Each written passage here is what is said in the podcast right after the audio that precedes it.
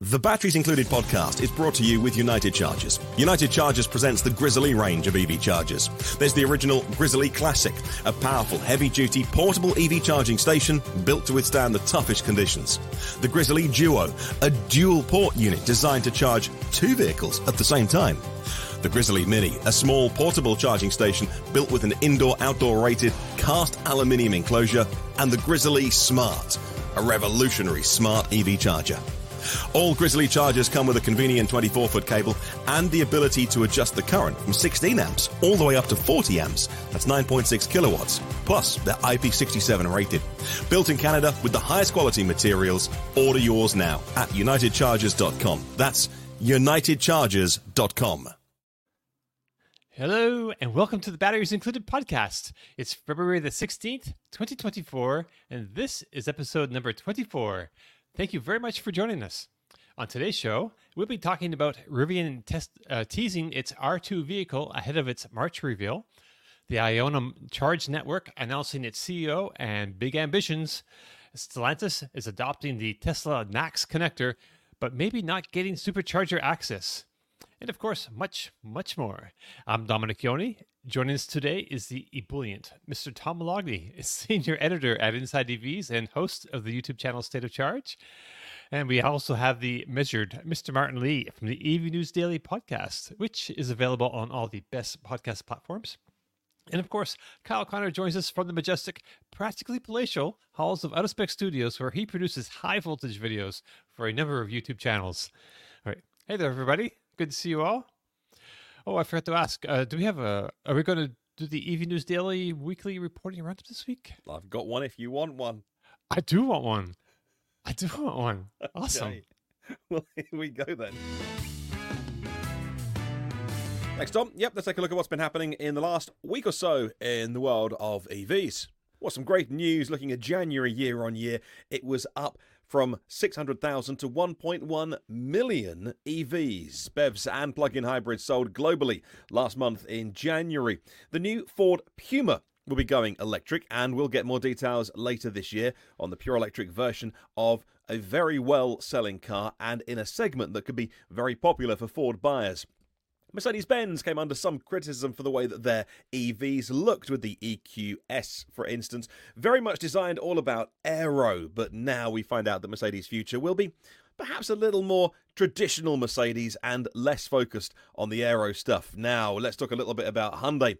An electric report saying that the first Hyundai plant opening in the US will be done before the end of the year. That will give you access to the $7,500 federal tax credit. Super Bowl week, and if you didn't see the ad, the Dawn Project, which is, they say, about educating people to the dangers of Tesla full self-driving. Tesla fans say it's massively wrong and defamatory and that Elon Musk should unleash his hardcore legal team. Many wondering why they haven't done that, actually, if the ads weren't true. But anyway, the NTSB logo was used in that ad to highlight the dangers of Tesla full self-driving. NTSB saying that it was nothing to do with us. Please remove our logos, Dawn Project.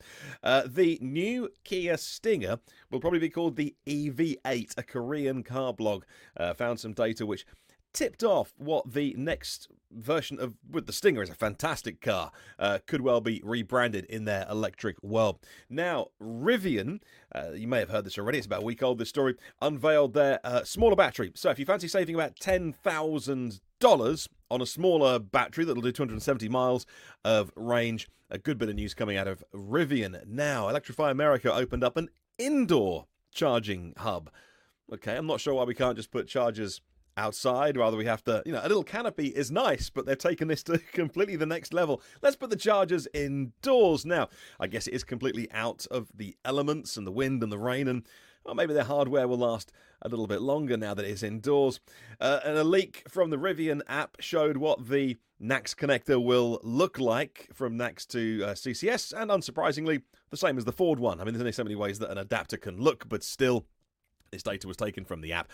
The cars that sell below MSRP in the US. According to an IC Cars study, the Kona Electric, the ID4, and the Ford F-150, the hybrid version, are those that will get you the best deal. And some good news coming out of France. Their scheme was so popular for subsidizing EVs if you are from a lower income family, that they've had to temporarily pause it because it went down so well. And that is the latest news. Back to you, Dom.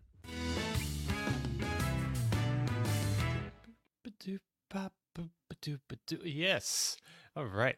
All right. So I had a whole bunch of things laid out here on my list of stories and stuff, but Tom reminded me this morning that there's a big story that I didn't even include because whatever.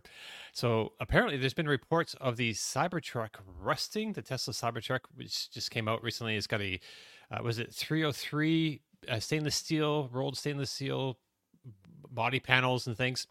Kyle, you've tested this vehicle out a lot, and Colton has gone down and tried different cleaners just to just see what works for cleaning this thing, because no one's really given any guidance on that. So what do you make of these reports? You know, Colton's really the expert. Perhaps it's worth even doing a midweek show with him on this, but I was talking to him last night, and he is very much aware, doing some final research, and also producing a full in-depth, out-of-spec detailing video around the rusting / rail dust / fallout discoloration. You know, what was so wild is, backing up, Tom and I were arguing ahead of the show, and Tom, why don't you share what you were telling me, and then we can work from there a little bit. So yeah, it was arguing was pushing it a little bit. We were discussing things. So, but like we always do. So, you know, I have a lot of experience with stainless steel, not the same stainless steel that Tesla's using, obviously, on the Cybertruck, but I owned a restaurant. My entire kitchen was stainless steel, and we would get surface rust from time to time if certain parts of the equipment wasn't cleaned properly, if it wasn't protected. You know, we had stainless steel cleaners and then protectants to put on to keep it nice and shiny and everything. And also, my uncle, I've talked about this on the show before, that I used to drive a DeLorean when I got my driver's license. Talk about being like, you know, crazy pampered. But anyway, I didn't own it. My uncle owned it. I had a rich uncle, and he was like, come over, you know, congratulations on your birthday. You just got your driver's license. Come over and get the DeLorean. Like, who gets that, you know? But, you know, I went from driving my Toyota Tercel, my 82 Toyota Tercel, nice, you know, that had like 80 horsepower, to the DeLorean, which really wasn't fast. The DeLoreans were not fast, but there was nothing cooler in 1985. In February of 1985, when I got my license, then pulling up to the 7-Eleven at 11 o'clock at night in a DeLorean. You know, you could pull up in a Ferrari or a Lamborghini next to me, and no one would give a damn about those cars. When those doors opened up and you climbed out of it, anyway. So DeLorean stainless steel, as you guys know, and even a DeLorean dealer, they were sold out of Volvo dealerships, told my uncle who bought it, like, this can rust if you don't take care of it properly, if you don't, you know, keep it clean, if you don't put protectants on or whatever. So it didn't surprise me that we're seeing this. What surprised me is we're seeing it so soon. And then that's when Kyle jumped in and said, wait a minute. This might not be the rust you're talking about, Tom. Okay, now take it away, Kyle. Well, the Cybertruck is a completely different blend of stainless steel than your kitchen appliance, with also some different properties to make it easier to manufacture and do what they need to do. And then also with some environmental rust proofing in there. But, you know, it is definitely not looking good for the Cybertruck stainless steel stuff. First of all, the panels on every truck look different. And so, like, each truck is unique. And Colton was talking to some of the Tesla people in Austin, at least, and they were doing like a 7-stage, I think, sanding process to get the imperfections out of the trucks. This is just for the early deliveries. I don't know if they're still doing them or not, but I will say we had a Turo truck that my friend Brandon Turoed when we were down there. It was one of the 5 that we had for our initial testing. And like the driver's door was brown and the rest of the vehicle was silver, and it just looked awful. And Colton detailed another one that had discolored panels, but brought it all back to life. And he found the perfect formula to get rid of this discoloration or fallout or rust or whatever it is, which is Barkeeper's Friend followed up by Windex. And he has a specific process. He spent 2 days. He literally brought suitcases of crap And I mean like chemicals in there. And he's like, he put, it was so funny in the suitcases that he brought down. He's like, I'm not trying to blow up the plane. I'm a detailer. Like, please don't discard anything. And it all made it through on the flights down, but he found the perfect formula to fix it. The big question is what's going to happen long term, because there's also been some questions about the ammonia in Windex reacting with the stainless steel. We haven't seen any ill effects from it yet, but again, the trucks have only been out for a couple of months. What does this do over years? We don't know. So it's all a giant experiment. And Tesla's been really quiet about any of these topics. They literally say in the owner's manual, don't leave bird crap on it. Don't do anything, you know, and it's like supposed to be the world's toughest truck. And they're like, but don't do any of these things to it. They even say you're not allowed to drive it on dirt roads or you will void your warranty. We have a whole podcast on Out of Spec coming on that. We compare it to the other electric trucks warranties, which are hilarious. I know I'm being pretty harsh on it. I'm a Cybertruck fan. I think it's cool, but I think some of this stuff is annoying. What I would do if I got a Cybertruck is just wrap it so you don't have to deal with any of this crap. Yeah, to their credit, that's what I've seen. My experience of social media, of people saying this panel is discolored or it's unlike the rest of the truck, but cleaning it made them all match. The natural question that you would ask was, why would it leave the factory like that, or did it discolor after? Why would it leave the service center? I think it's after they go through like a curing, gotta be discoloration thing. But it always comes back, and it always looks. I've seen a few before and after pictures, and it always looks absolutely fine. But it must be frustrating. I guess a lot of the early adopters are kind of in it partly for the experience as well, so they're not really complaining about it. They're like, "Oh, cool, we did a thing." Oh, cool, my Cybertruck rusts. Yeah, and then I fixed it, and then it's cool. So, yeah. Your mic's a little bit low, Martin. I'm sorry. But that video that we showed while we were talking about that's Colton explains that pretty well at the beginning. That's one of the properties of this stainless steel. It can have it looks sort of bluish sometimes, or it look kind of like bronzish sometimes. It just kind of different discolorations happen. Yeah, that brown bronze, I think, is what everyone's referring to with the rusting comments, where it will just discolor. And it's we also noticed on Colton's truck that he detailed, there were environmental fallout spots that were unable to be removed, that were baked into the metal from ship. I mean, it never went on shipping. That's the thing. It was a truck that was delivered in Austin, built literally 5 miles down the road from the service center. And so... yeah, don't know what was going on, but watch Colton's video on the rusting topic. He'll know way more than we know. Right. Okay. All right. So have we beat that Cybertruck horse to death yet? Okay, let's move on. All right. So Kyle, let's start with you this week. So there's not a whole lot of big news. I really wanted to catch up on, what you guys, the podcast crew, what's going on with your vehicles. So you got a new one this week. So the Kia EV9 is a hot vehicle. It's an attractive 3-row SUV. It seems to be selling well, and you got yourself one for 6 months on loan, not from the manufacturer, but from a dealer, which kind of blows my mind. For whatever reason, your local dealer, Fort Collins Kia, has decided to take initiative and put this car into your hands so you can really get a feel for the ownership experience and share that with the wider world. So you have a video up now about where you're going to pick up the EV9 and your plans for it. Maybe you can just tell us a bit about the spec that you got and what kind of videos we can expect to see from you over the next half of the year. And if there's anything that, that's popping out at you that you didn't really notice maybe in your first initial wave of reviews, because we have a few videos on the Kia EV9. Like if people are curious about the Kia EV9, you can go to Out of Spec Reviews and they have a bunch of content on that vehicle already. Yeah, I mean, we try to be first for any large volume, exciting electric vehicle. EV9 to me is particularly exciting because this is really the largest SUV that's electric that you can buy in our market. And, this and ID Buzz isn't out yet. And it's just, I think it's a great looking vehicle. Kia and Hyundai have built some of the best electric cars on the electric global modular platform, the EGMP. And here we have it in the largest form EGMP can stretch to. There are tons of different configurations and variations of this model. The one that we have is the longest range example. Okay. This is the one that gets 300 and something miles in the EPA cycle. I'm not sure which cycle they use. I got to dig up a lot of this stuff. We're going to be doing a deep dive into this vehicle.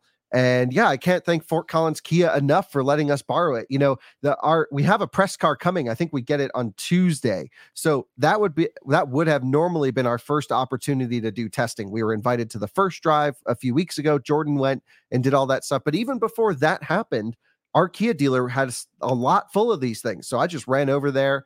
They were viewers. They're like, we'll hook you up. You can use our vehicles for testing. So we got range tests in and initial drives and charge testing and all the initial stuff we needed to do with the dealer cars before the press introduction even happened, which this is the best scenario for me. I didn't have to travel anywhere. It's right across the street from my house. And I mean, it's not like it was such a great thing. And I had the vehicle at home on roads that I drive in our own testing loops. Those videos did pretty well. Our viewers bought a bunch of EV9s from this dealership and they went, holy crap, this is crazy. And then apparently someone backed out of this EV9. So someone ordered a rear wheel drive long range. It's called the light long range in Colorado. And the dealer's like, it's the middle of winter. What the heck are we going to do with this thing? We can't sell a rear wheel drive $60,000 Kia in Colorado. And I was like, I was talking to them too, and I was like, oh, that's awesome. Can we do a range test on that one? So Jordan borrowed it for a range test. We did a thing. And then they were like, why don't you just keep this one for 6 months? So we had it. We picked it up exactly 10 days ago, and we have it for 6 months to do a long-term review on it. The dealer sold themselves the car, but then put stuff in my name. So I have the app, I have everything activated, the free charging, all of that stuff is, we're really getting an ownership experience. If it breaks, I'll be the first one to tell you. There's no, because this is a dealer, it's not like Kia or anything, they're like, you just share, we always just share our experience anyway, but I just love that it's not from a manufacturer and it's an actual local business who's supporting out of spec with this one. And there's no mileage, their limitation. They're like, just go send it, do whatever you want with it. Oh, and, awesome. At the end of 6 months, if it's successful, maybe we'll do another one. I don't know. One of the biggest bits of feedback, funnily enough, I've seen online, and it is the old cliche of the difference between our countries again, is so many people online I've seen saying, I need a vehicle this big, and I'm so pleased there's an electric choice now. And it's literally, it's not about, the brand or the power or the all-wheel. I've seen so many comments just simply about the size. I need a vehicle this big, and I want this car because it's electric. And, we wouldn't get that because it's oversized for our roads. Although, I absolutely wouldn't mind one because it would take all of our stuff and more. And it's not, it's not Hummer big, is it? So that's the feedback I've seen online is people saying, this is great. I need this vehicle. It feels big, even getting out. It's been interesting. We're going to do a whole comparison of R1S, EQS SUV, this one, and Model X, a little race to Vegas, some comparisons. Those are all the only large three-row electric options on the market, those four models. There's also EQB and Model Y, but those are like tiny three rows that no one's going to fit in the back of. So we're really keeping it to those four models, and Mercedes is working on sending us out an EQS for that. Rivian's working on sending us a R1S out so we can do everything. We, of course, have the Model X here and the EV9. It's the right size. We could put the dogs in this. We could put extra people in it. It's got the roof vents. It's so wonderful. And, I wouldn't spec the base spec, but you do get a lot as standard configuration. You get lane centering, automatic lane changes. It's got the push to talk, so I can hit a button in the front seat and talk to the third row through like a PA system, which is pretty cool. I use that a ton. It's really fun. Kind of freaks people out. I love that. It's got pretty good headlights. It's really, and it's got great charging. It's really, I've only DC charged it once. I've only AC charged it twice, but it's got a lot. The only thing I will say is it seems to be really inefficient. Okay. Less efficient than I expected. Even though it's a brick going down the road, this one doesn't have a heat pump. I think I would like to see the difference. I have one with a heat pump coming on Tuesday, like I mentioned, so I'll do the comparisons on that, which will be interesting. But yeah, overall, we're thrilled. We can't thank the local Kia dealer enough for supporting us, and let us know what you want us to do with it. All right, so.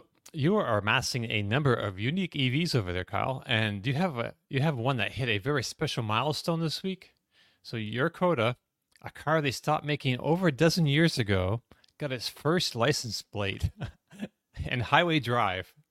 Okay, so that's a so the car it's had its exterior paint except for the roof brought back to life by Colton, which people can check out on the Autospec detailing channel, which is pretty cool.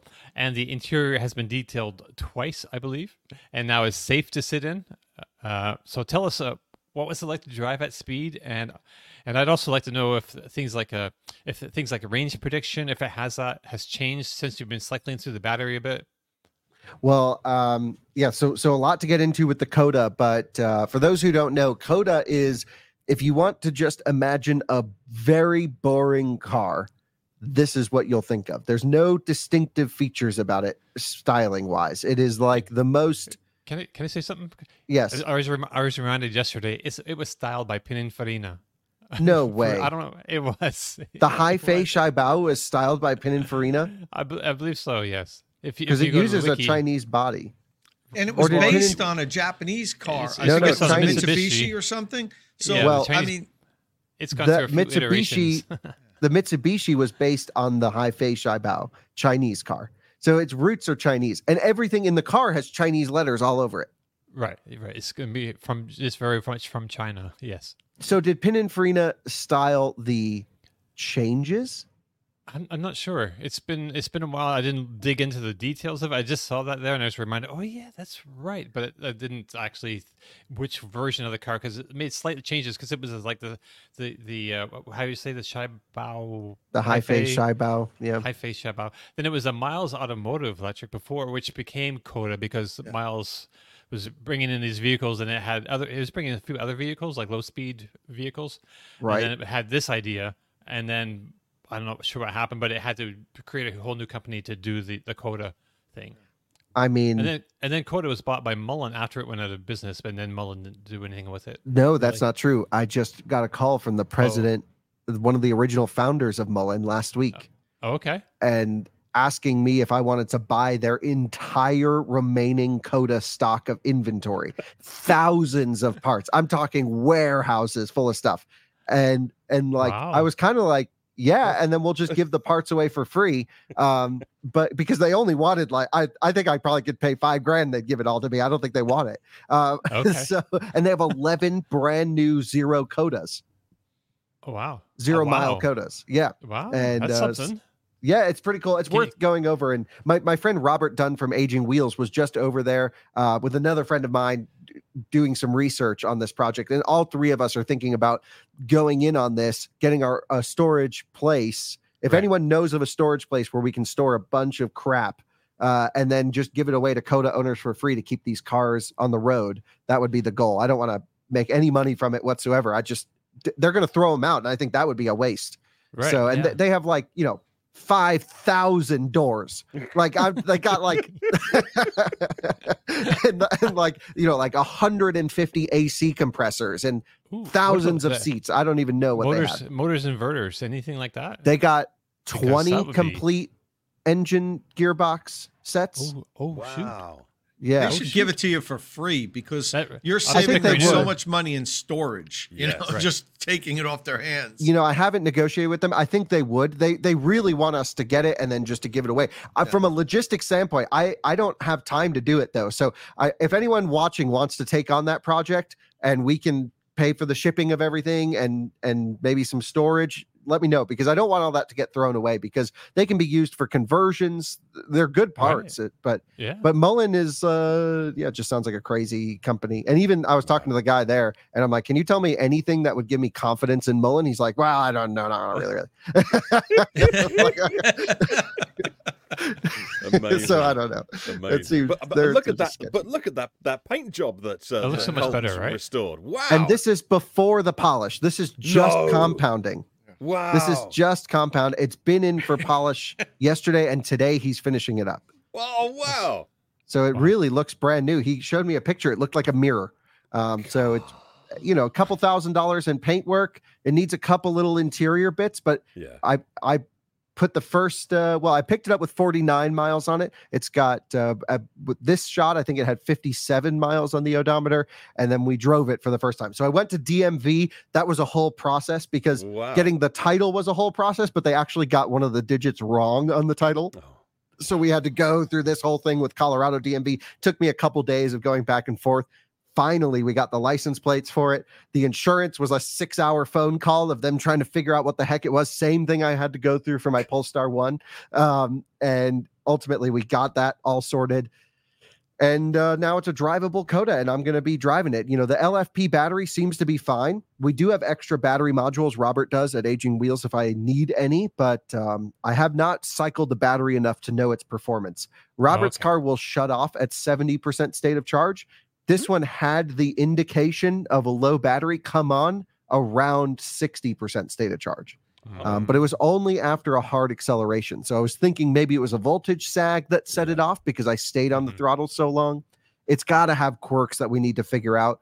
But ultimately, we'll be driving it, doing a range test. But I just want to get 500 miles on it, really get everything broken in, and worn in. Because everything after sitting for 10 years is just going to be gunked up. Marty Walsh has a great suggestion here, or even high school shop classes. If number one place breeding anti-EV sentiment right now, but like high schools for a while there back in a decade or so ago, they were doing like conversions in high schools and shop classes, and kids were learning how electric motors and inverters all kind of work together to turn the wheels. And that's not happening anymore. I haven't really seen it. It could be happening. I just haven't. It's not been on my radar like it used to be. Yeah, I did an interview with a guy who teaches EV conversions in high schools, but it's in he's in New Jersey, but he works in Southern California. It was confusing, but he was a cool guy. It's from the EV Learning Center. Okay, I bet lots of places like that have got budget that would want stuff that they can teach with. We shouldn't let the parts go to waste. We know enough people that have, some place where we can just dump all this stuff and then have someone go once a week or once a month and fulfill, just shipping orders to people who need stuff for their Coda. It doesn't need to be a big deal. Yeah, Mr. G, that's the guy who I'm thinking of. He teaches high school. He's a cool dude. I did a video with him. So anyway, the Coda drives. I took it down the highway. First drive, 12-year-old car, maxed it out, buried the needle at 85 miles an hour. Felt like you would imagine it felt, a little squirrely, but it was really, really great. So once it's done, I'm going to drive it for at least a couple weeks and just really get to know it. Right. Sweet. All right. So we should move along. I've got a bunch of things to chat about here. You also had a video this week featuring Colton's 2023 Volkswagen ID4, and it finally has the ability to plug and charge on Electrify America, at least. Which is basically what it sounds like. You plug it in and charge. It starts charging and it starts billing you automatically, as it should. Of course, the ID4 comes, with 3 years of free 30-minute sessions, so you don't really get billed anyway. So there's that. I don't know if you really want to mention anything about this, but I saw it on your channel, and so people with 2023s at least can enable this on their app now, basically. Yeah, it seems pretty simple. You have to do two enabling things. The first is any 2023 that has software 3.1, I think. You go into the Electrify America app, and then under plans, you select your ID4. That will already be set up because if you're getting the free charging, that's how it's all hooked up. And then all you do is hit activate plug and charge. It already knows your VIN because it knows your free charging plan. And then in the car, you go to charging settings, and there's a plug and charge that needs to be enabled. And I got to tell you, it worked great on the first try. Colton's, I think, since been back, and it worked amazing as well. So why this launched 3 years after start of production on a Volkswagen plug-in charging on a Volkswagen charging network, I will never understand. They say it's hard. They say it's difficult. Ford did it 2 years ago with the Mach-E on Volkswagen's charging network. So this is just stupid. But I'm glad it's finally there. It's so needed because I can't tell you how many times I see, especially older people who buy ID4s, which I was actually just talking to our Volkswagen dealer. They said almost everyone buying ID4s are 60 plus. And, not saying that 60 is old. I'm just saying that, it's an older generation, 70s buying these cars, and they don't know how to use the apps. They don't know how to use the software in the car, and they get to chargers, and the Volkswagen dealers getting calls every day. How do I charge this damn thing? So I think this is really going to solve a lot of problems. Right. Quick question, Kyle. Is it 23 and newer only? How about the people, the original ones? And the crazy thing, just like you mentioned, when the ID4 launched, the Volkswagen people tell me it'll be plug and charge enabled by the end of this year. And it just kept getting kicked down the road. It's amazing. And like Kyle also mentioned, Mach-E launched with it. I think the first plug and charge on a Mach-E on Electrify America, video of it at least, back when, because I had really early access. It wasn't actually me. It was John Volker had super early access to a Mach-E because he was doing like the Car of the Year award stuff. And he drove over to my house and I was able to do the plug and charge. And I'm like, wow, it works. So, you say it's hard. That's bullshit. I'm sorry. If Ford can have it work on Volkswagen's network, on their car at launch, then why did it take Volkswagen so long? And then the second thing, Kyle, how about billing? Have they been able to sort that out at all? Do you still pay let's say you have the Electrify America plus account where you're paying $8 a month and you pay a reduced rate. If you use the plug and charge, do you still get the reduced rate? Because to date, I haven't seen any car be able to do that. You always pay the full rate when you use plug and charge. So with Volkswagen, because it comes with free charging, the answer is when you use the Volkswagen plan, and it starts with whatever you initiate with, you get 30 minutes at no cost. And then it bills, at least at my station, 58 cents per kilowatt hour after that, which is crazy. So you're not getting the discount. Yeah. But I can't imagine most ID4 owners have a Pass Plus. I think it's only if they then have another car, because what I see most people do is they just unplug and replug in and get another 30 minutes for free. Exactly. Yeah. But I mean, I'm not just talking about Volkswagen with Ford, this issue. It's an issue. Yeah. With Taycan too, and the vehicles that have plug and charge, they don't, you get billed the higher rate. They don't link it to your Electrify America Price Plus account. But with Taycan, at least for model year 25, the new ones come with 1 year free charging. Yeah. But the old ones still have 3 years. I don't think they've burned out of their free charging yet. The first ones that launched, it's been out for three years, hasn't it? Just about now, I think. But the first ones don't have plug and charge.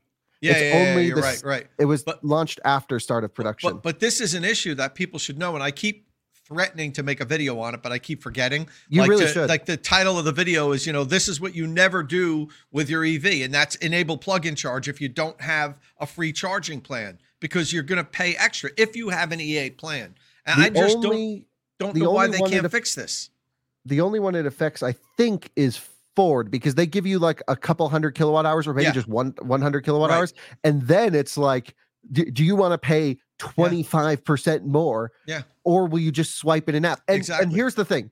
For people like you and me and probably most of our viewers, swiping in an app is not that much of an inconvenience. And in fact, it's like kind of nice to know, like, okay, I know this charger's available and I'll swipe, whatever. But for the majority of the older population and even some new people who don't do any research, plug and charge is so needed. It is the make or break. I get you, but if I told people, look, when you go to a gas station, you could pay 25% less if you downloaded an app. If you use everyone would do it. I don't care. Mm-hmm. The 95-year-old would buy a freaking cell phone just so they can have an app and do it, for 25% savings. So it's just nuts that they haven't been able to figure this out. So any of that, move on. Yeah. You're right. Absolutely. I disabled my plug and charge on my Lightning, like, a week after I had it, because I already burned through the 500 kilowatt hours that they gave me for free. All that work on plug and charge, and they did a lot of work on plug and charge, completely gone to waste. If you own a Lightning or a Mach-E, disable plug and charge, unless you don't care about paying 25% extra. Because you're paying 25% extra when you go to EA account. Well, I have to qualify that if you have the Price Plus account. If you're a very infrequent user of the plan, so you don't have an Electrify America Price Plus account, then it doesn't matter. Then you're paying the same. Right. But if you have the account and you're paying the $7 a month fee, disable your plug and charge because you're paying more money. Right. I can't believe we're still talking about this not working properly and in 2024. Well, Martin, the crazy part is Electrify America right now is the only network in the U.S. that supports ISO 15118 plug-in charge. So you set up your Ford with it. You set up your Volkswagen with it. Let's say Ionna or EVgo also sets up plug-in charge. Most vehicles only support one contract. So then you'll have to choose which network will my car plug and charge on because Electrify America won't roam. That doesn't make any sense. And so then it's like, you got to pick and choose, and BMW supports 5 contracts. So that's great. And it will automatically select based on the one you're plugging into. But most cars today only have room for one on the chip. That's crazy. That's crazy. You know, it's funny enough, I was advising a very, very old friend of, not old age-wise, but I've known him. We went to university in the 90s together, so we've grown up together. Our careers developed together. We've both got 5-year-old children. I didn't want to get it wrong, and he said to me, I'm trading in the BMW X3, and I'm going to buy an EV. What should I buy? And we talked about that. I just bought a Polestar 2, and I like it, and it's nice. And and he's, you know, he's not...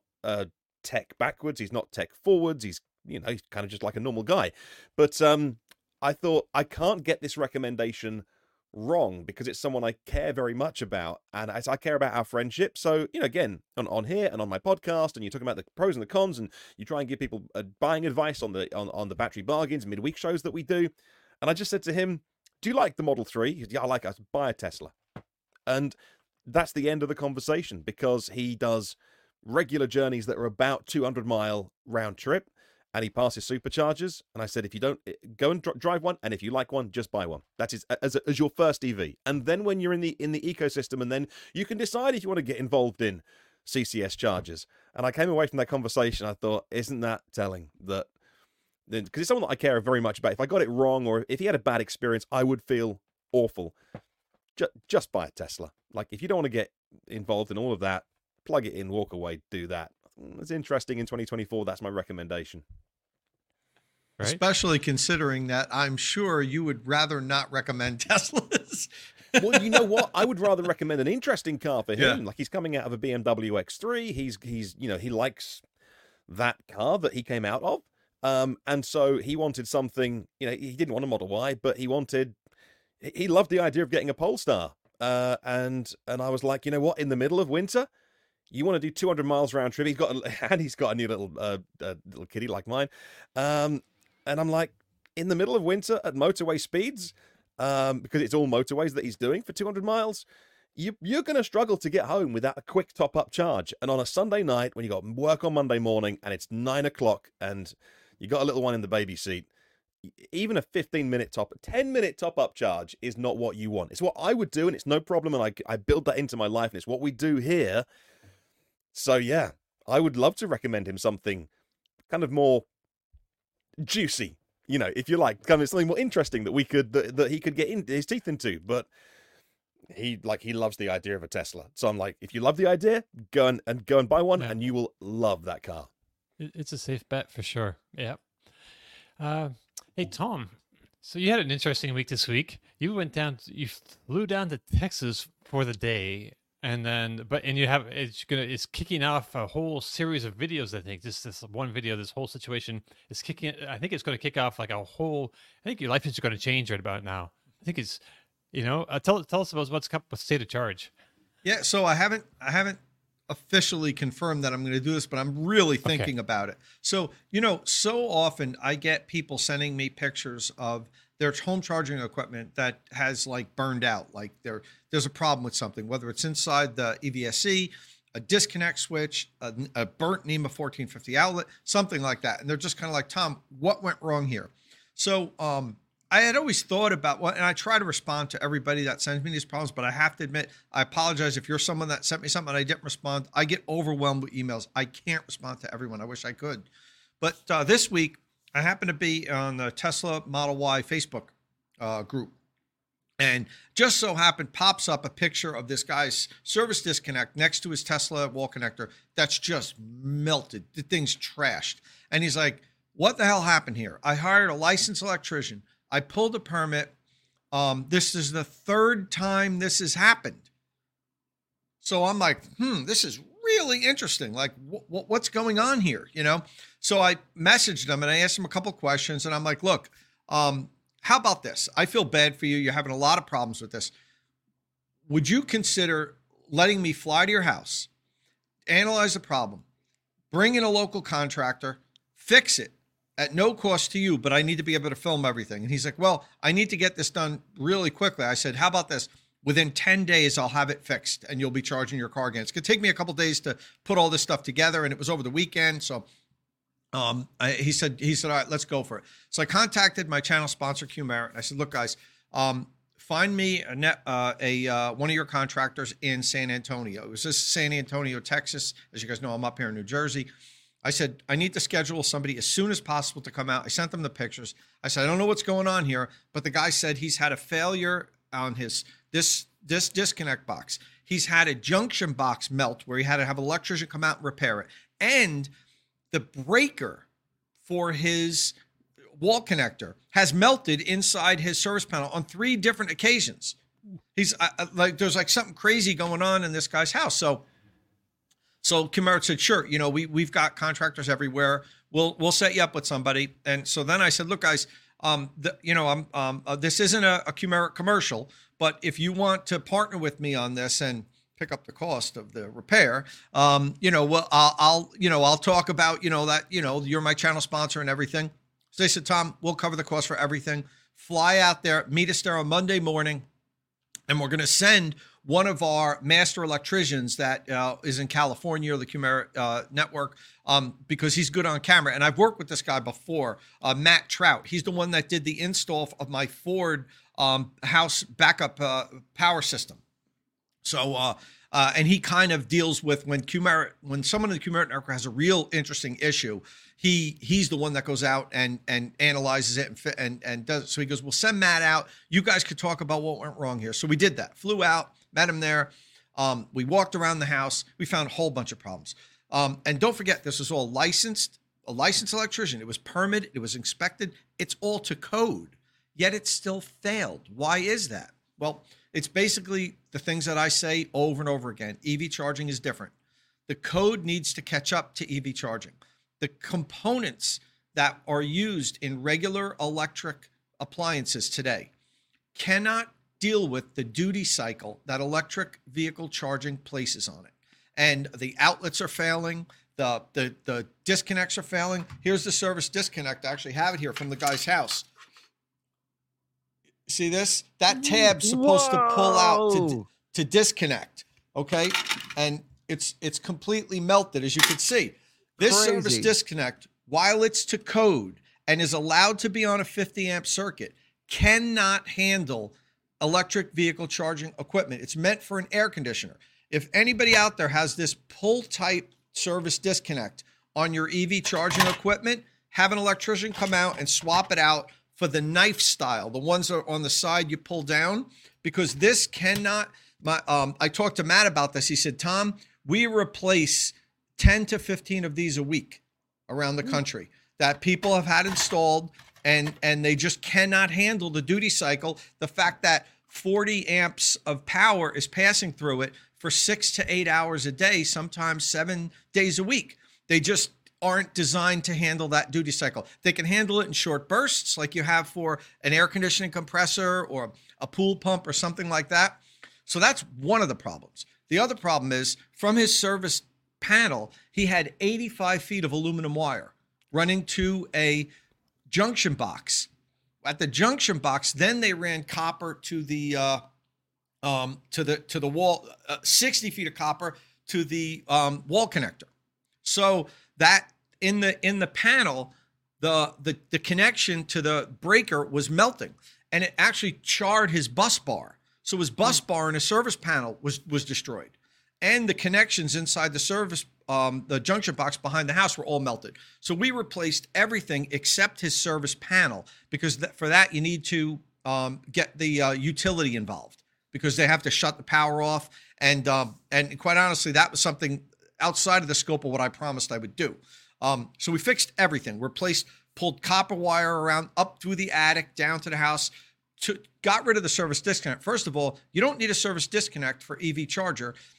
You only do if it's on a circuit that's greater than 60 amps. Tesla wall connectors are on 60 amp or circuits because they pull 48 amps. So you don't need a service disconnect for it. So it was an appendage that was unnecessary, and it just added another point of failure. So we eliminated that, hardwired the copper right to the back of a brand new wall connector we gave him. Even though the other one was fine, we didn't want to take a chance. So we pulled 80 feet of cable through his thing down into his garage, gave him a new wall connector, put new breakers on the panel, relocated them away from the area on his bus bar that's all charred, which is still charred. But we promised him, if you want us to come back and just replace the bus bar in your existing Eaton panel, we'll do that. We'll get you the bus bar for free and change that. But if you want a whole new service panel at this point, we'll do that also. But it will be at your cost, because that's a big job.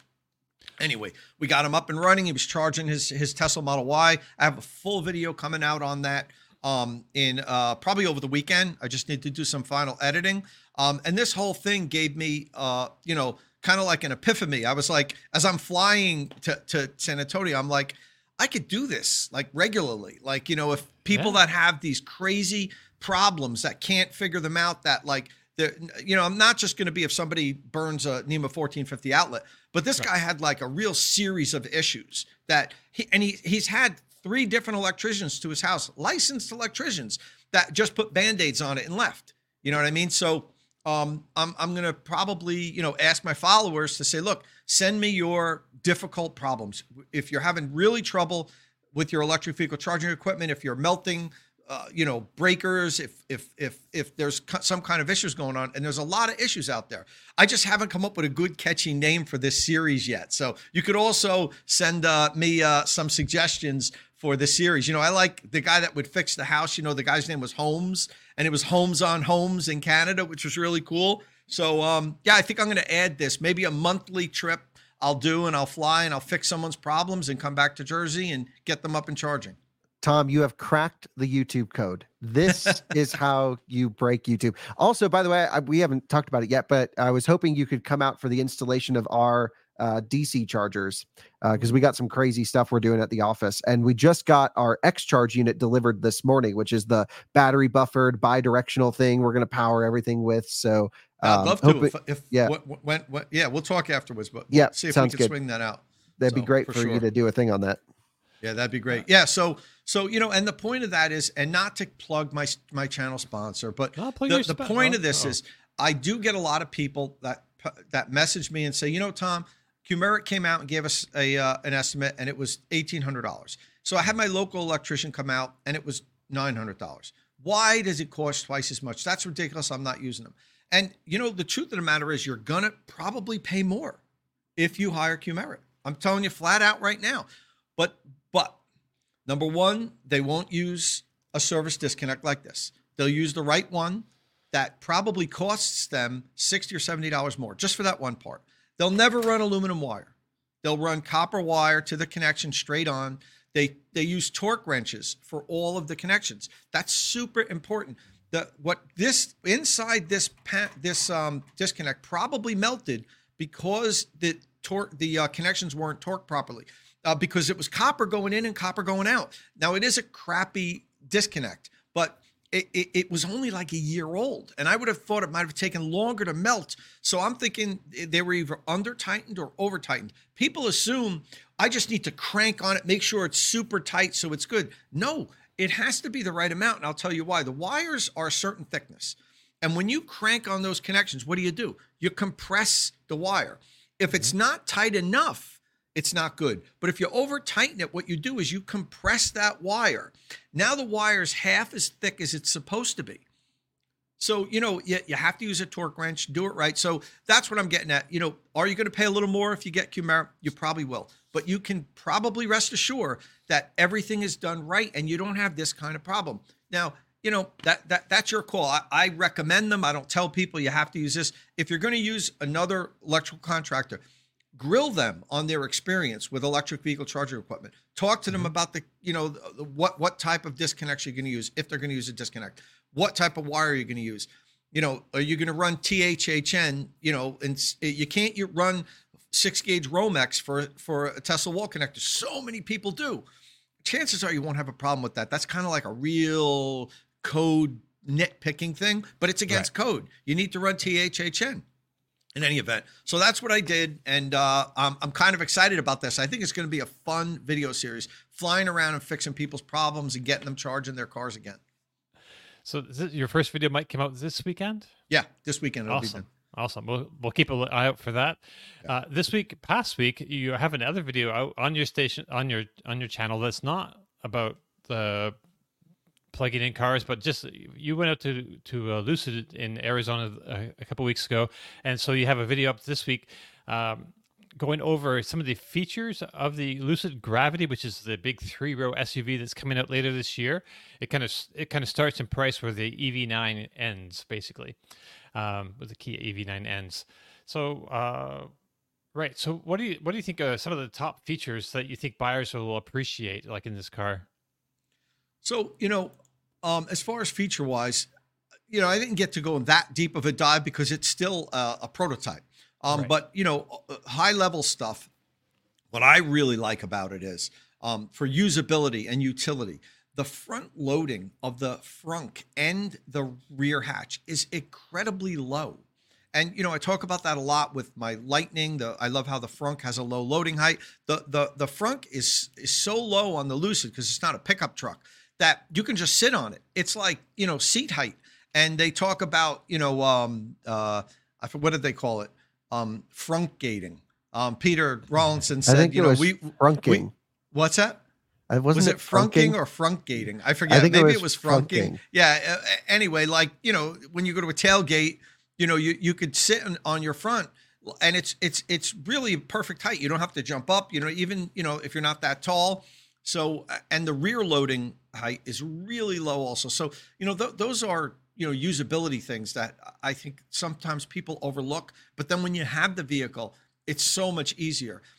Back is enormous. When you put those 2 rows of seats down, holy crap, you could fit a Derek Jenkins talked about when they first, in my video, he said, when we were first commissioned to design this, Peter Rawlinson said, I want it to fit a standard American refrigerator in the back.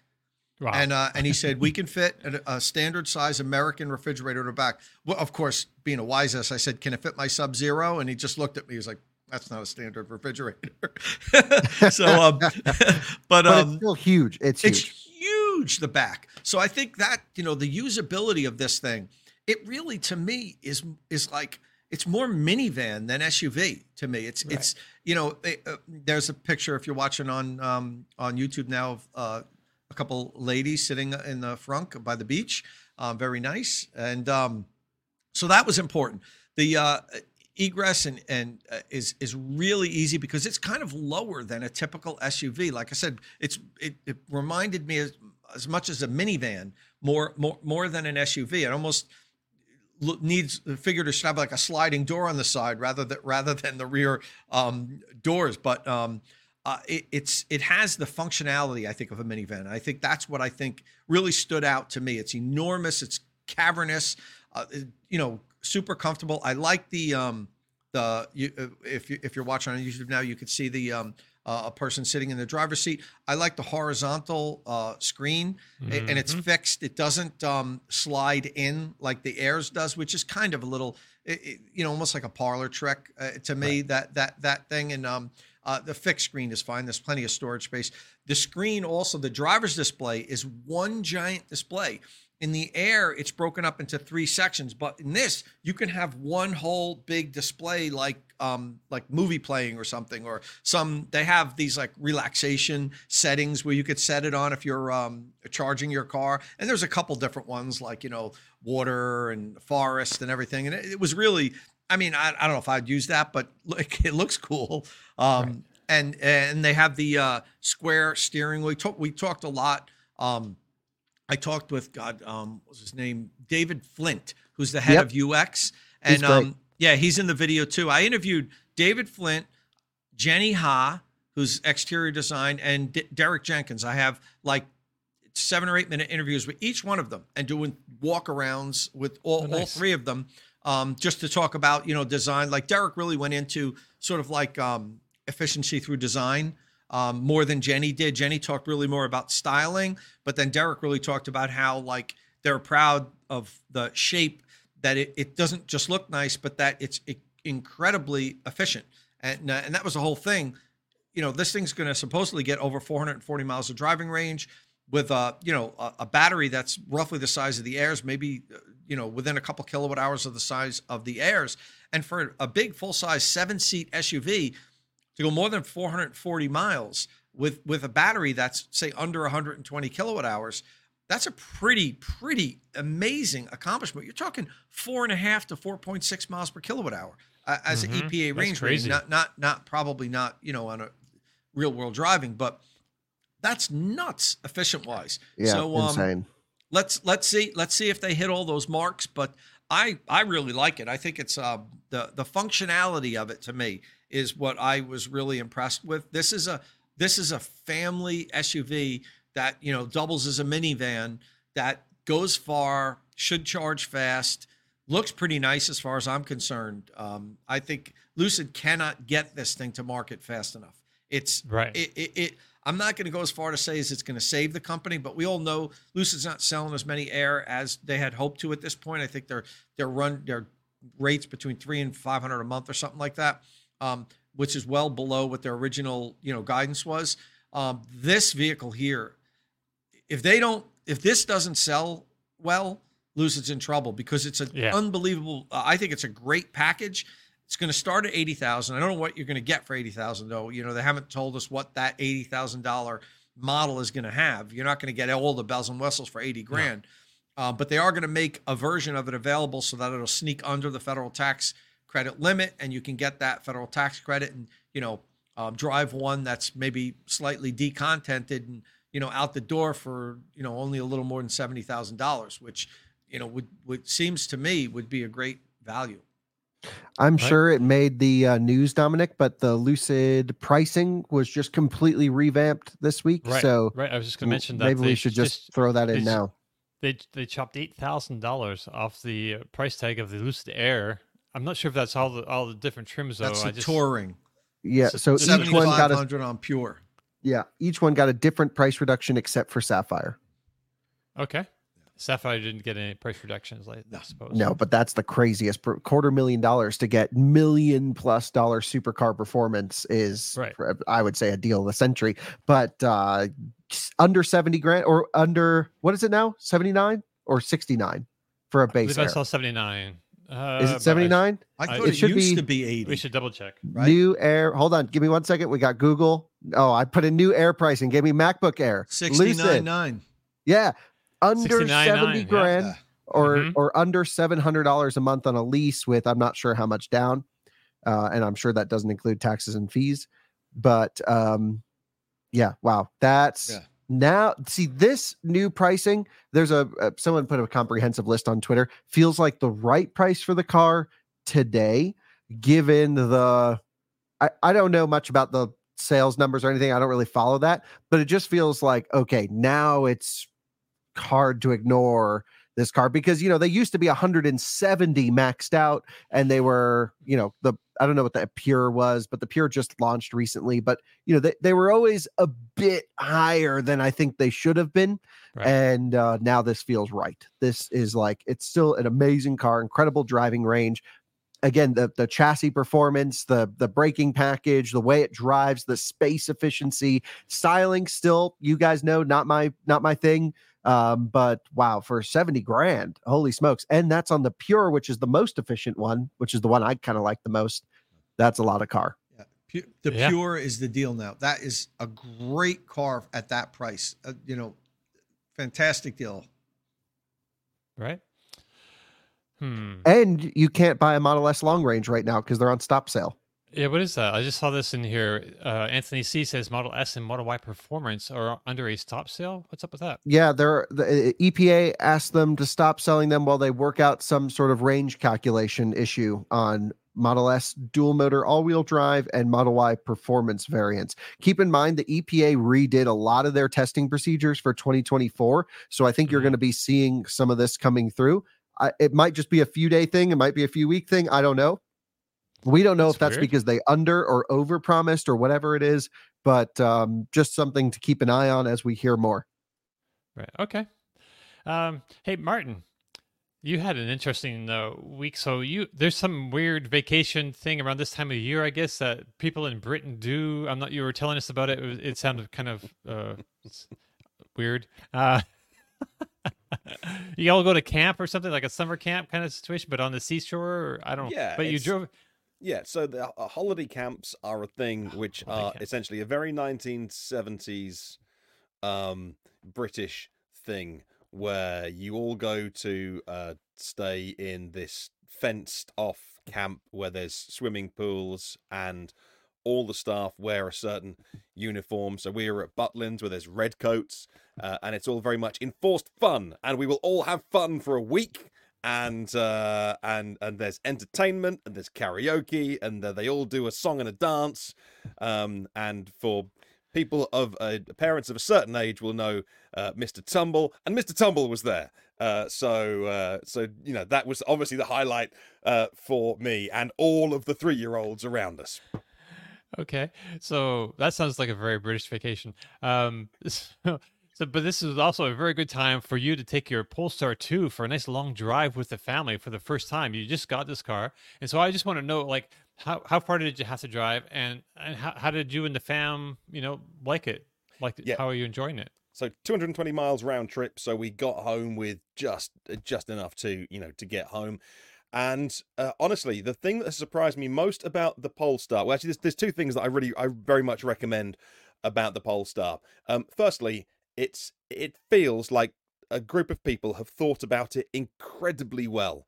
And from the small details, so whether it's the little Polestar light that shines on the panoramic roof for no particular reason, just because it does, to all the different textures they've used on the door cards, to the way the buttons feel. A lot of it's all Volvo stuff anyway, but just the design of the car. The longer that I'm living with the Polestar, it just seems like a group of people that cared about it were given the time and money to do stuff that doesn't necessarily need to be on the car. They could have probably got Polestars out quicker had they cut some corners or not been so thoughtful about it, raided the Volvo parts bin a little bit more, and they didn't do that. And it's very much the opposite of the Tesla way, which is how can we rationalize and become more efficient? And that, of course, leads through to their engineering, because their efficiency is next level and the Polestar isn't. It's very, very thirsty, like the Volvos. And so, it's a compromise platform, but I wanted that. I wanted something that was very analogous to a petrol, vehicle with the bonnet and the,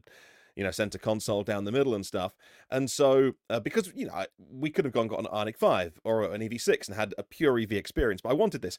And so, that is the thing I recommend about the Polestar so much, is that it feels like somebody cared enough to design this car to delight, and just nice little touches in it, and that is it's so nice that you get in it and you think, I think somebody cared about this.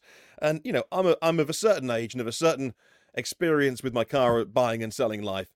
That's exactly what I wanted, and it just feels nice to get inside a Polestar. So that's my first thing. The second thing is, there's been a real revelation, is Android. Now, obviously, I'm in the Apple world. In fact, we were all joking on our private message, because after about 6 months of going around in circles, last weekend, I just bit the bullet and went from Windows to Mac. So after my entire professional life of being productive on Windows machines, and so that's a lot of muscle memory. I've always had like the iPhone, the watch, and the iPads and stuff, but for doing stuff I've always been PC. And so this program you're watching today is being streamed through the iMac for the first time, and it's probably why I look so terrified on this live stream, because I have not. It's like I'm doing 150 miles an hour with my eyes closed, and I don't quite know where we're going, but it's all working, so let's pretend I know what I'm doing. And so Android has been a revelation, because it doesn't matter if you're in the iOS ecosystem or not. It just works. And it's been, the longer that I live with it, and the more my 5-year-old loves talking to OK Google. And he asked, we were in the car yesterday, he's like, you just set off 500 people's devices. I'm so sorry. he's like, hey, G, how many days until my birthday? And like, just chatting away to it. And that's mind-blowing that 5-year-olds are growing up into a world where they're not scared of technology, and it's very, very native to them. But still, it is absolutely seamless. It's wonderfully integrated with the vehicle. I know that's coming to more cars, more vehicles. We know it's coming to Ford vehicles as well soon, sometime this year, isn't it? I think it's like with the Mach-E, where they're getting more deeper Google Maps integration, where they're opening up the BMS, so Google Maps will know your state of charge, where to navigate along the way. And so, it is very much as close to a Tesla experience as I think you can get without owning a Tesla, in terms of that integration with the charging network and all those kind of things. And it all feels like it's been very well done. And I'm not the biggest fan of Google products, because I think the minute you become a fan of one, they probably kill it off and send it to the Google graveyard. So I tend to stay a lot with Apple. I don't mind paying for stuff if I'm not going to be advertised to, and I don't mind paying that little bit of a premium. It's important to me. But honestly, I think Google and Android have absolutely nailed it with this. That's been a revelation to me, Dom. Sweet. All right. So we do, if you don't know, we do a series on early in the week called Battery Bargains, where we choose new or used cars for people who write in, and like Polestar 2, we have an expert on our staff now. We can talk about that car, and that's really great. Every time I get into a Polestar 2, I mean, I own a Polestar as well, but I have a soft spot for the Polestar 2. Especially the performance pack ones with the crazy suspension and braking package and the gold seatbelts. And, I don't know if I've mentioned it on a podcast or not, but we were looking at a house on top of a mountain here, and there was an amazing road getting up there. It's like a 12-mile, basically full-on racetrack hill climb. And I had a Polestar 2 on as a service loader, because my car was in for service. And it was a full-spec performance pack with the new performance software as well. And I was like, wow, this is great. And was just sending it up and down this road. And, it was so stable. It was so nice. The cabin's small, but I kind of like that, like this like cockpit vibe. Everything has a lot of weight to it. The buttons feel good. The infotainment system had great on-route preconditioning and route planning and everything I needed it to do. The car looks great. It's solid. And then right after that, I rented a front-wheel drive one. This was recently in the middle of a snowstorm in Germany. And even that was amazing. And it had zero options. I'm like, man, the car on paper does not show well. But when you drive it, like Martin said, there is some soul and character to this one. Yeah, okay. I like the, I've had the OBD dongle and car scanner plugged into it, and whenever I've navigated to a charger, the preconditioning's worked well. It just jumps to 150 and kind of sits there for as long as it can. It's had, obviously, updates. The over-the-air updates come, I think, it's not like a Tesla cadence, but it's reasonably good. The connectivity is great. I see Nick in the comments, because Nick said that he got it for a steal, and that's because Nick is my friend who... hey, Nick. You've seen on previous shows, because I went up there to collect it from him, because he found me the cheapest one in the UK from auctions, because he buys and sells cars. That's his job. So and has a great YouTube channel called EV Nick. So I did get it for a steal as well. And also I must mention as well, it's engineered, as Kyle says, engineered really nicely, just even down to the engineering of the brake pedal and the regen, and I only noticed it because I only had the car a month when we left last week for our holiday at 100%, because I haven't been charging it to 100%, haven't needed to, and I got to the end of my road and let off the accelerator, and one pedal driving was the same, and that calibration and it just blended in the brakes. There's no regen, obviously, because the brake, and you could see on the display that there was. Yeah, it shows you when it's using friction brakes. No other car overlays that little orange line to indicate what it's doing. It's like, great nerd stuff, awesome. Yeah, and I love it. And it was seamless. It was really good. Yeah, so good. Yeah, and it's not technically impressive, but it's kind of great in many ways. So I think if they come out with a Gen 2 Polestar 2 with all the new stuff, that would be the car. Yeah. Well, this is year for Polestar 3 coming out. I mean, it's a different thing, but it can be expensive. It's like the next step. Yeah, yeah, it is pricey.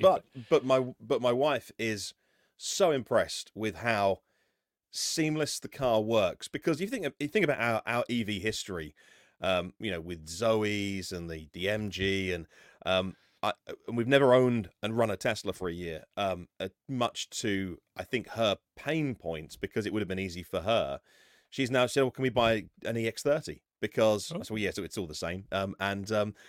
She absolutely wants an EX30 for her car this year because it just, for her, she walks up to the car. Obviously, she's got her key, got two hard keys, and she uses a hard key, not the phone app. And the seat moves ready for her, and all those little touches make her enjoy it as well. And so I was surprised. We were driving past the Volvo dealership this week, and she said, I had an advert for EX30 crop up on my Facebook feed. Can we buy one? And I'm like, well, there you go. Facebook advertising. Are they already on sale? The subscription ones, I think, are being delivered pretty soon. And it's not cheap. It's like £800 or £900 a month for the subscription ones. Ooh. And that is all. But that includes insurance. Everything, I think, right? It's everything. It might not include insurance, but it's everything else in. It's not the cheapest way to do it, but I think they're about to start delivering their subscription EX30s, yeah. The other thing I just should clarify, Tesla does apparently show this regen blend with the new apply brakes when regeneration is limited. I don't use that feature, so I didn't know that because I like to know. I like my car. Either. I'll use the brake pedal. I want to know where the limits are. But for most people, that makes a lot of sense. It does, yeah. Yeah, so sorry for not knowing that. But at least we got it in the episode. We're corrected. I'm corrected. So, really quick update on my car. I bought almost a year ago. I bought a Tesla Model 3 rear-wheel drive, and a few things have gone wrong with it. A few things were wrong with it when I got it, and I didn't notice it until I get home. So I just put out a video this week. Just go over those things. It's not a whole. I'm going to do a whole first year of ownership kind of thing where I put all the numbers out there coming up pretty soon. But this is just going over it, like my PCS, the power conversion system for AC charging is partially failed. Like a little ding, paint chips, chipping the rear glass. I've got a slow leak, which is, a car thing. I messed up my door card on the slow leak in your tire or in your coolant, in the tire, or slow leak in the front passenger side tire. I have a nail in it. There's actually I can see the nail, but it's super slow. It's the slowest leak ever. It's kind of great. Well, just do a manual patch then. Yeah, I was thinking about doing it myself, but I think I want to get the tires rotated as well, so I might take it to a tire place. I'm just not sure which tire place to go to yet because some of them don't have the best reputation. So I discount tire if you got one near you, they're great. Okay, not sponsored yet. Not sponsored yet. Okay, thank you for that. All right, and I also have that mystery clink that we've spoken about on the back, which sometimes I can hear it, sometimes I can't. So I put my phone underneath the car. And it got in and drove away, and I'm pretty sure I can hear it. So I think I'm going to go do a bit of more of a deep dive just to solve what it is, that sound. I could be just slop in the differential or something, but yeah, my rear-wheel drive did the same thing. My performance does it too. Right. So I think a lot of people like buying a used Tesla. They might hear that and really want to know what's going on. So I want to see if I can get a real handle on what that sound is exactly, but anyway, so that's just what's going on with my car. And let's talk about some news. If I may, I've just remembered actually. My mum and stepdad have an MG5, and it had to go into the body shop because they scraped the door. And the policy of the body shop is to give you an EV if your EV goes in there for some paint work. And they gave them for 2 or 3, maybe it's 4 days over last weekend, Friday to Monday, a Model Y Performance, which is obviously very different to an MG5. It is. Firstly, they're both in their 70s and detested it because they got in and the windows had misted up. And my stepdad was like, well, how... No one showed me how to. They dropped the car off. They gave him the card and then left again in the way that you do with courtesy vehicles. And he's like, "Well, I can't go anywhere. I can't see out the windscreen." But anyway, obviously, this is a vehicle that gets loaned out to people for short periods of time. It has a hard life, and I'm fully aware that we talked recently about the Hertz offload of the Teslas. And not just Teslas, but Hertz offloading some of their EVs. And we were kind of going, well, maybe that's a good deal, less than 20 grand for a Model 3. Let me tell you, there's nothing so sad in life than getting into... So I thought, well, I better go check out the life of a Model Y Performance vehicle that's been out on this kind of thing. And I would not ever recommend buying a vehicle that's had that kind of life. Not just because all four corners were just wrecked, but all Model Y Performance wheels erect. That's just the rule if you own one of those. But you have to curb it before you leave the dealership. You have to curb it. Just generally, it was just such a sad car. It was just mistreated and not looked after and scuffed, and it was just a working vehicle. But there was something very sad about what was once a £60,000 car, maybe about a year ago. That I just like, I would never ever want to have this in my driveway because it would just be full of too many problems and was just beaten up. So yeah, first-hand experience of being in a car that has had that kind of life. And I was probably a bit flippant. I was like, hey, yeah, look at the Hertz deal. You might get a bargain. You can drive those cars before you pay for them, though, the Hertz thing. You do get like a weekend extended test drive. Yeah, certainly made me realize that perhaps I was a little bit quick to, off the mark a couple of weeks ago when I said that, because it was just awful. It was just terrible. But yeah, we could probably recondition the four wheels, give the car to Colton, and... Yes. You'd get and it probably still drives just fine. I have to fix the alignment because people probably whack holes with it and everything. But, give it to Colton, recondition the wheels, do some minor checking on it, put some new tires on it, and you'd probably get it'll probably be still a great car with, a couple 100,000 miles of life to it. So you're right. If you get a super good price on it, so you can always replace a lot of the body panels on the inside, on the interior, like the door card is going to be like $300 for me. My front screen, I had a little chip, which might not be chipped actually, but if you needed to replace the front screen, it's $300, you can find it on eBay. So a lot of these little things, and there's aftermarket accessories there's a lot of out of aftermarket accessories out there. But anyway, we should talk about some news before the show is over, because we're kind of a news show, but I really wanted to, it's not a big news week, but so I really wanted to catch up with everybody's car situations. So the big news this week, I think, is the Rivian R2S teaser. It's just a teaser, but it does tell us a fair amount about the car already. There's also the spy photos that have been posted yesterday. Oh, that's true. Last night, that's true. Right. We should pull those up. If you can pull up either of those, Martin. But I was kind of surprised. So they released this first like little video trailer, and it shows like the R2S sitting in a garage, and we lightened it up a little bit so you can see a bit more. It's like a pretty messy garage. It's kind of neat that they use just looks like anybody's garage for this set, and it looks just fine and polished in their video. But the front end, it looks like an R1S. It looks like is that it? Is that so? I know I assumed they were going to stick with their brand identity, but man, did they ever stick with their brand identity? I don't know. Tom, what do you think? Well, I mean, why not? That doesn't surprise me that the front looks pretty much the same. That doesn't surprise me at all.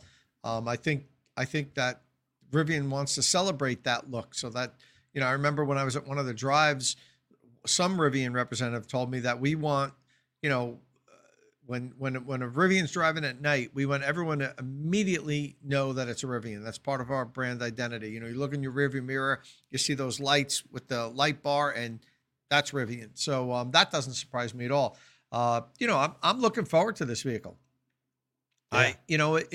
I've owned two Rivians. They're great vehicles.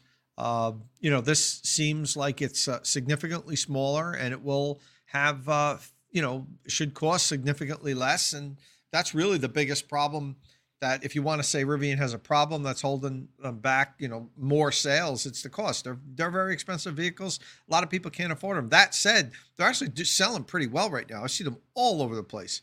And, it'll only do better with this, down market, version. So, it's great. We're going to get a full look at it soon. Event's in a couple of weeks. So, March 7th. Yeah. Yeah. I'm deciding whether or not I'm going to go. It's in California. Not sure I'm going to go because you're really not going to get a lot of alone time with it. It's not something where you can carve out 20 minutes, I don't think, and get some alone time with the vehicle, but we'll see.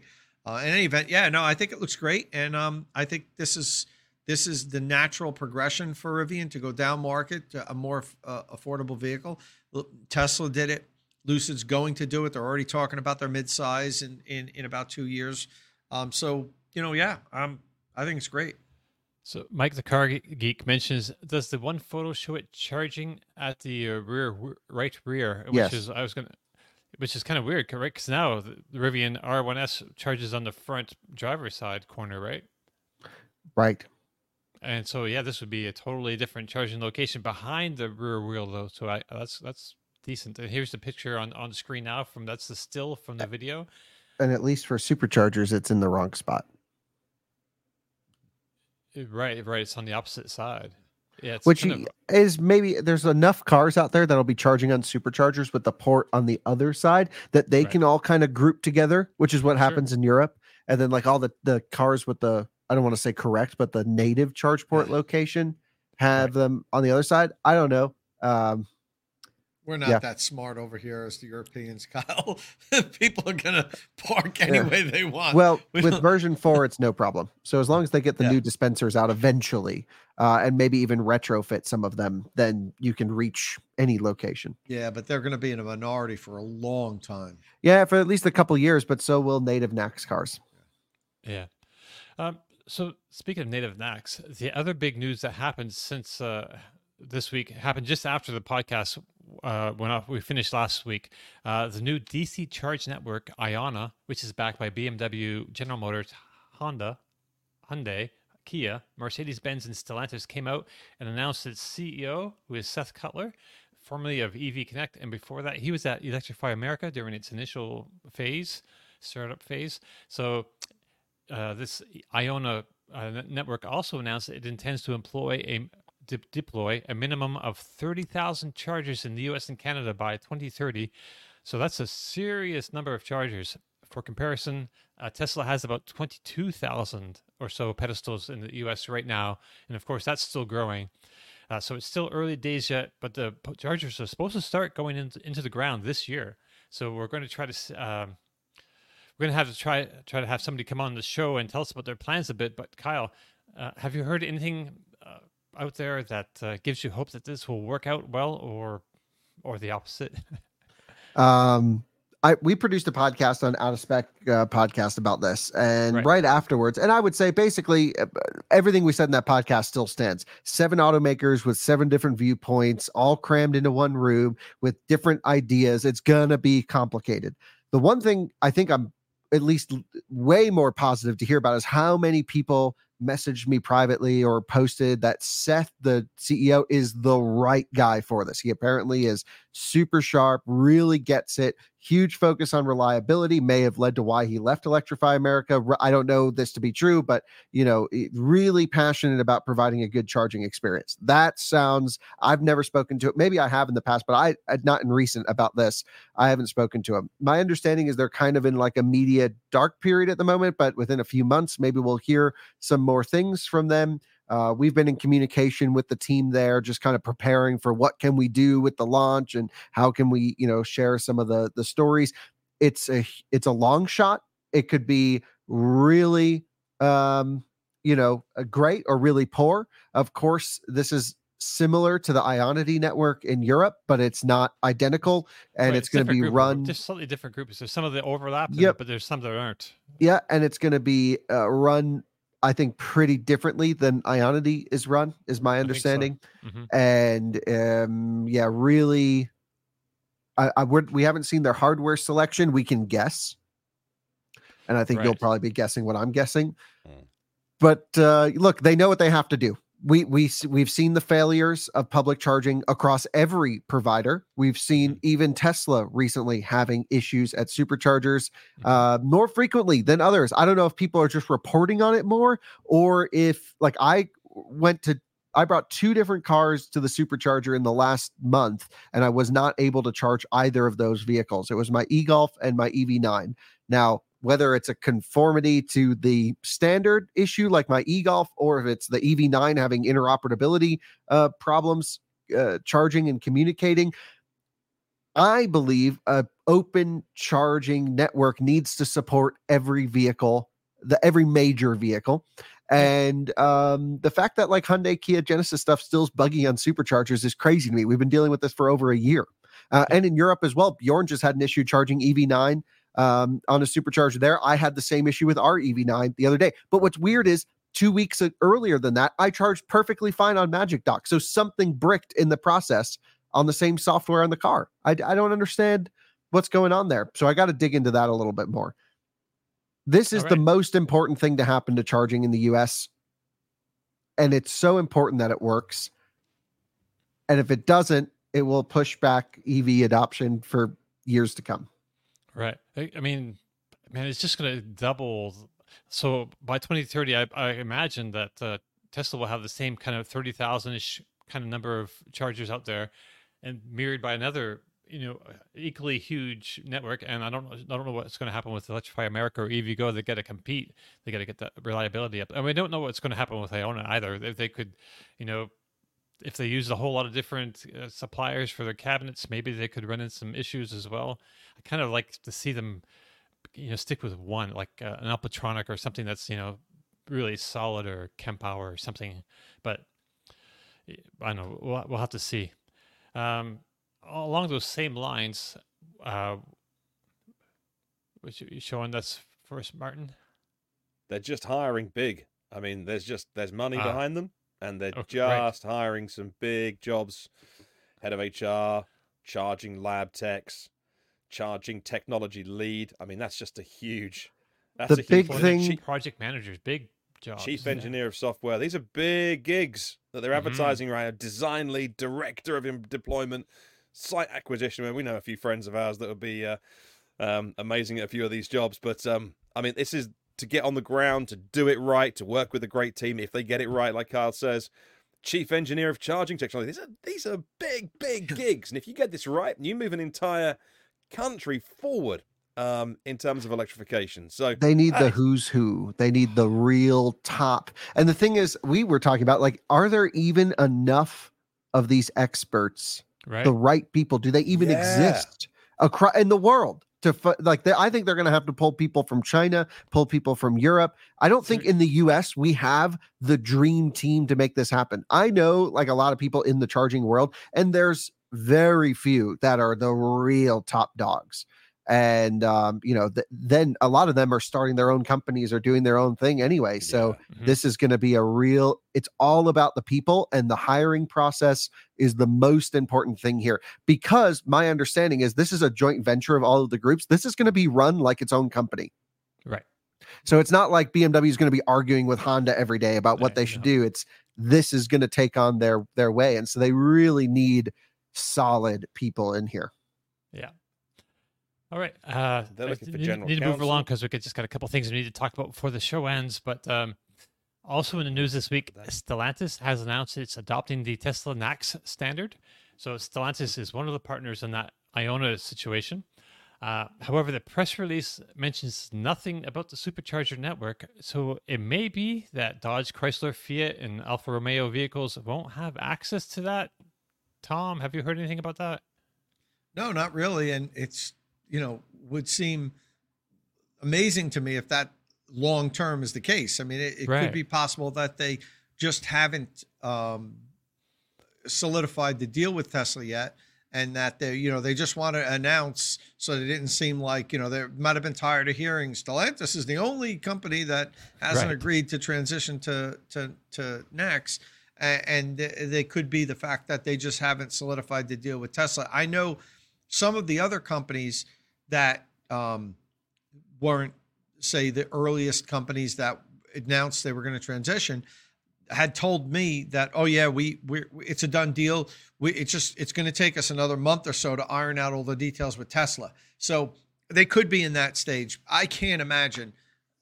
Could you imagine, you know, switching over and then not having Tesla supercharger access? Like, you know, it's crazy.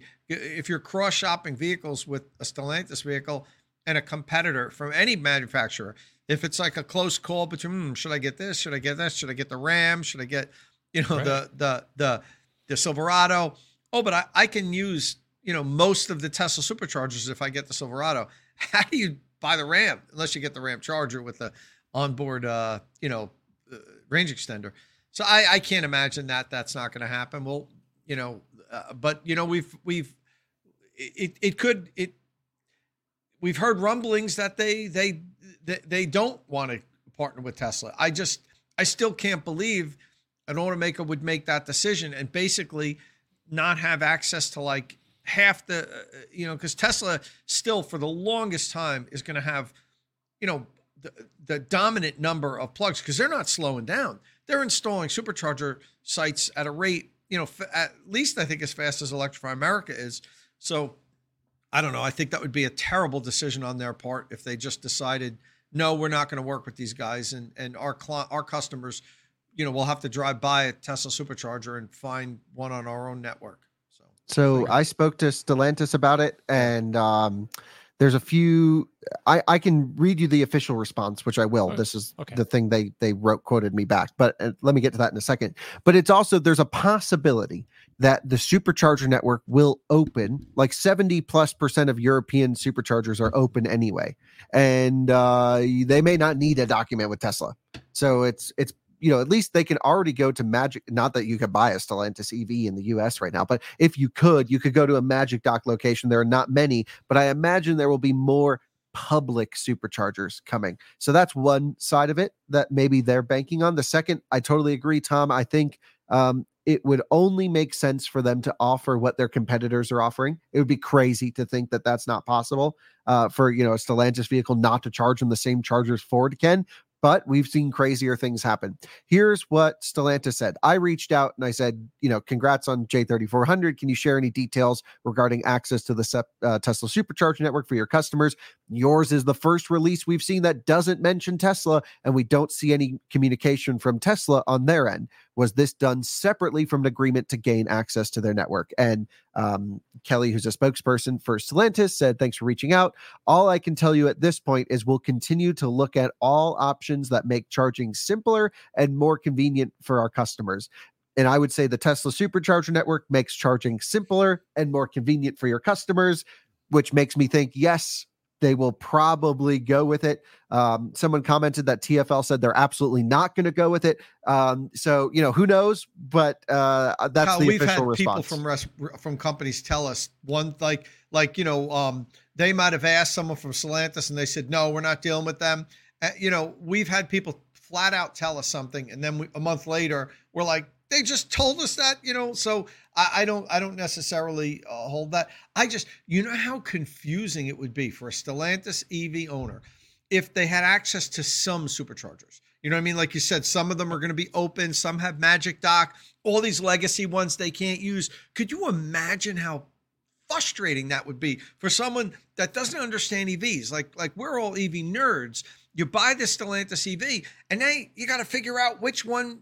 You pull into one, you use it, and then you're on your road trip. Oh, there's supercharger. You pull in, and it won't communicate. Oh my God! Like, Talk about like people being pissed off. Like, you know, I mean, no way. I'm gonna hold to it. I'm saying they're gonna have access. They can't. They can't be that stupid. They can't be that stupid. But we'll see. Yep, because they'll be missing out on stuff like this, which was in the news this week of 160. Yeah. 4 charging stalls, 16 pull-through, solar canopies above all of them off the I-5. And Why would you want to drive past this? Because you're driving your Stellantis car. All I can think about are the number of Model 3s without bike racks or trailers parking in the pull-through spots. What are you doing? There's 160 of them, so it shouldn't be too bad. But it is on I-5. That's a high volume corridor, I believe, right? Well, of course, it's right away. You know you're going to pull up with a trailer, and it's just going to be a sea of Model 3s blocking all the pull-throughs. But that's the level of... and it's not just that, you know, the Tesla are putting in 4 and 6 and 8 chargers here and there. Some of their recent installations have been just wonderful. There's Brandon Flash went to one. I don't know. It's like it's huge. It's basically like 2 supercharger stations in one location, but the way he was describing the way that it's wired and stuff, it's sort of effectively 2 stations, but it is one. And I was watching that the other day because I had a bit of a Brandon marathon on my YouTube watching, and I was like, that is just so good. And it was empty as well, of course. And I'm like, oh, man, they just get it right over and over and again. It's not just the ease of use, the speed, the convenience. They just do it on scale as well. Right. They have that that diner, that 50 style diner that Elon brought up a couple of years ago. It's under construction and it looks pretty massive, actually. It's going to be kind of an interesting. I'm kind of looking forward to seeing how that all shapes up. Yeah. Really quick before we go, we also learned this week that BYD has launched a feasibility study about building a plant in Mexico. They want to set up a factory. It already sells vehicles there, and it could potentially ship cars made in Mexico to the U.S. and avoid the tariffs that cars made in China face. So BYD is expanding all over the world. It's being pretty aggressive. It's opened a plant in Thailand this year. It's planning a plant in Brazil to supply South America. It's got a plant coming up in Hungary in 3 years to supply Europe, I guess. So it makes sense that to have a plant to supply the U.S. as well. So BYD has been making noise about selling in the U.S. for a long time now. Like they showed off the E6, I believe, the BYD E6, one of the first cars at the 2008 Detroit Auto Show. And then in 2009, it said it planned to start selling cars here in 2010. And that's right around the time that the Nissan Leaf started shipping. But that didn't happen. And there's a whole bunch of stuff happened. Whole bunch of political things, actually, I believe, happened to kind of stop that. It's not all on the company, all on BYD. So the company switched its focus in the U.S. to electric buses, which it now makes here. It did announce in 2015 that it's going to supply like an Uber fleet in Chicago with a couple hundred vehicles, but it only 25 of them ever made it here. So I've been kind of skeptical about BYD in the past. Just the E6, its original product, wasn't to me that impressive. Oh, Francie's chiming in saying she's on her way to Mexico right now, which is already awesome. Dispatched to do a special podcast about this story. She's on her way. That's right. You have your mission. Should you choose to accept it? I mean, you don't have a choice. You're accepting the mission. You're going to. You're driving a BYD somewhere down there, Francie, and telling us about it. So I've been skeptical about the company in the past, but it really seems to have really grown up in the last, I don't know, 5, 8, 10 years. And they're building a lot better product now. Tom, should U.S. automakers be afraid? Be afraid. Be very afraid. That, okay. You know, I'll do my best, Paul Revere. The Chinese are coming. The Chinese are coming. And that's how they're coming. They're coming through the southern border. And it is inevitable. And Ford, Farley talked about this recently. I think it was in the news just a day or two ago. We've been saying it here for a long time, since this podcast began back when we were on Inside EVs, that we're going to have a whole different landscape in the automotive world in the next 10 years. And I am predicting by the early 2030s, certainly by the mid 2030s, Chinese car companies are going to have a foothold in North America, just like the Japanese automakers had a foothold in by the mid 70s. You know, they came in the 60s and early 70s, they kind of scuffling around. People laughed at them. They were these tiny little tin cars. You know, Toyota was called Toyota and everybody just called it toys. You know, I remember my dad used to call it a toy. And then look what happened a few years later. But you know, 10 years from now, the Chinese cars are going to be a mainstay here in North America. And they're going to, if the American manufacturers, if the European manufacturers don't get their act together, they're going to eat their lunch, because they're making good cars now. We you know, this isn't cheap Chinese junk, guys. They are making good, competitive world cars, you know, global competitive vehicles, and they're going to make them for less, and they're going to have all the tech that some of our, say, legacy brands seem to be having difficulty transitioning to. That, you know, they're holding on to making cars and not making tech, and that's what the next generation of auto buyers wants, is tech. And the Chinese are embracing that. And you know, it's going to be difficult. It's going to be difficult run if we don't get smart on this. We're going to lose our whole industry. Wow, that sounds pretty dire. I don't know. Yeah, maybe though. Well, I mean, record it's this podcast and play it in 10 years and tell me who was right. Or even 3 years. I think it was we'll start seeing them, but basically the U.S. automakers need to pick up their game and get stuff on the road, like, you know, actually execute. Some of them have had a difficult time executing. Some of them are a little bit slow to introduce product. We lost Tom. Hopefully it wasn't anything I said. But I just want to mention something on BYD really quick. Yeah. Which is, I know the link I sent didn't work. I sent another one, but you may have to be in the group. But there was a BYD Han owned by the U.S. government that was for sale this week on GovDeals, and I only found it after it sold. Okay. Yeah. This is on the Facebook group we're looking at. This Foreign Market Car Signings, best group on the planet, by the way. You may have to be a member to see it. It was a 2014 BYD Han E6 owned by Transportation Parking Services somewhere in America. Okay. Yeah, it's pretty cool. I'm joining this group. It was an E6. It wasn't a Han. It was just listed as a Han. Oh, okay. But it was an E6 they were sold in the U.S., but only to taxi and fleet customers. So they've been selling in the U.S., apparently. First time hearing about it, fully electric ones. There were a few, like especially around the Chicago area. There was like a car dealership that was like green something dealership that was trying to bring them in. And I think they might have sold a couple, and then they had that, 25 of them made it to the Uber fleet somehow. So I'm not sure what, but really the E6 is, I don't know. It's they were kind of crappy, but I just thought it was cool. Makes for a good. Yeah. That's the kind of EVs I like. The real garbage ones. Definitely be an interesting one to drive. I have a feeling that the driving dynamics wouldn't be. Oh, well, of course, would be terrible. But that's not the point of that car. It's true. It's like the Coda, it drives like crap. But there were taxis in China, and those taxis take a lot of abuse. So yeah, that's what was here. I suspect a pretty tough article from John. Yeah, right. That's right. But so there were apparently they sold a few here in the U.S. And then of course they make a ton of buses and heavy equipment here in the U.S.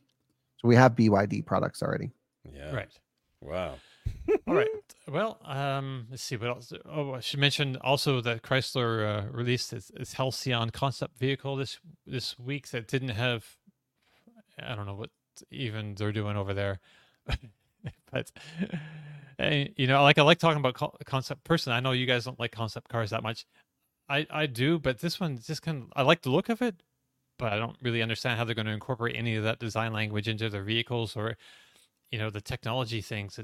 They did the most interesting thing on this vehicle, I should say, it was the lithium sulfur battery.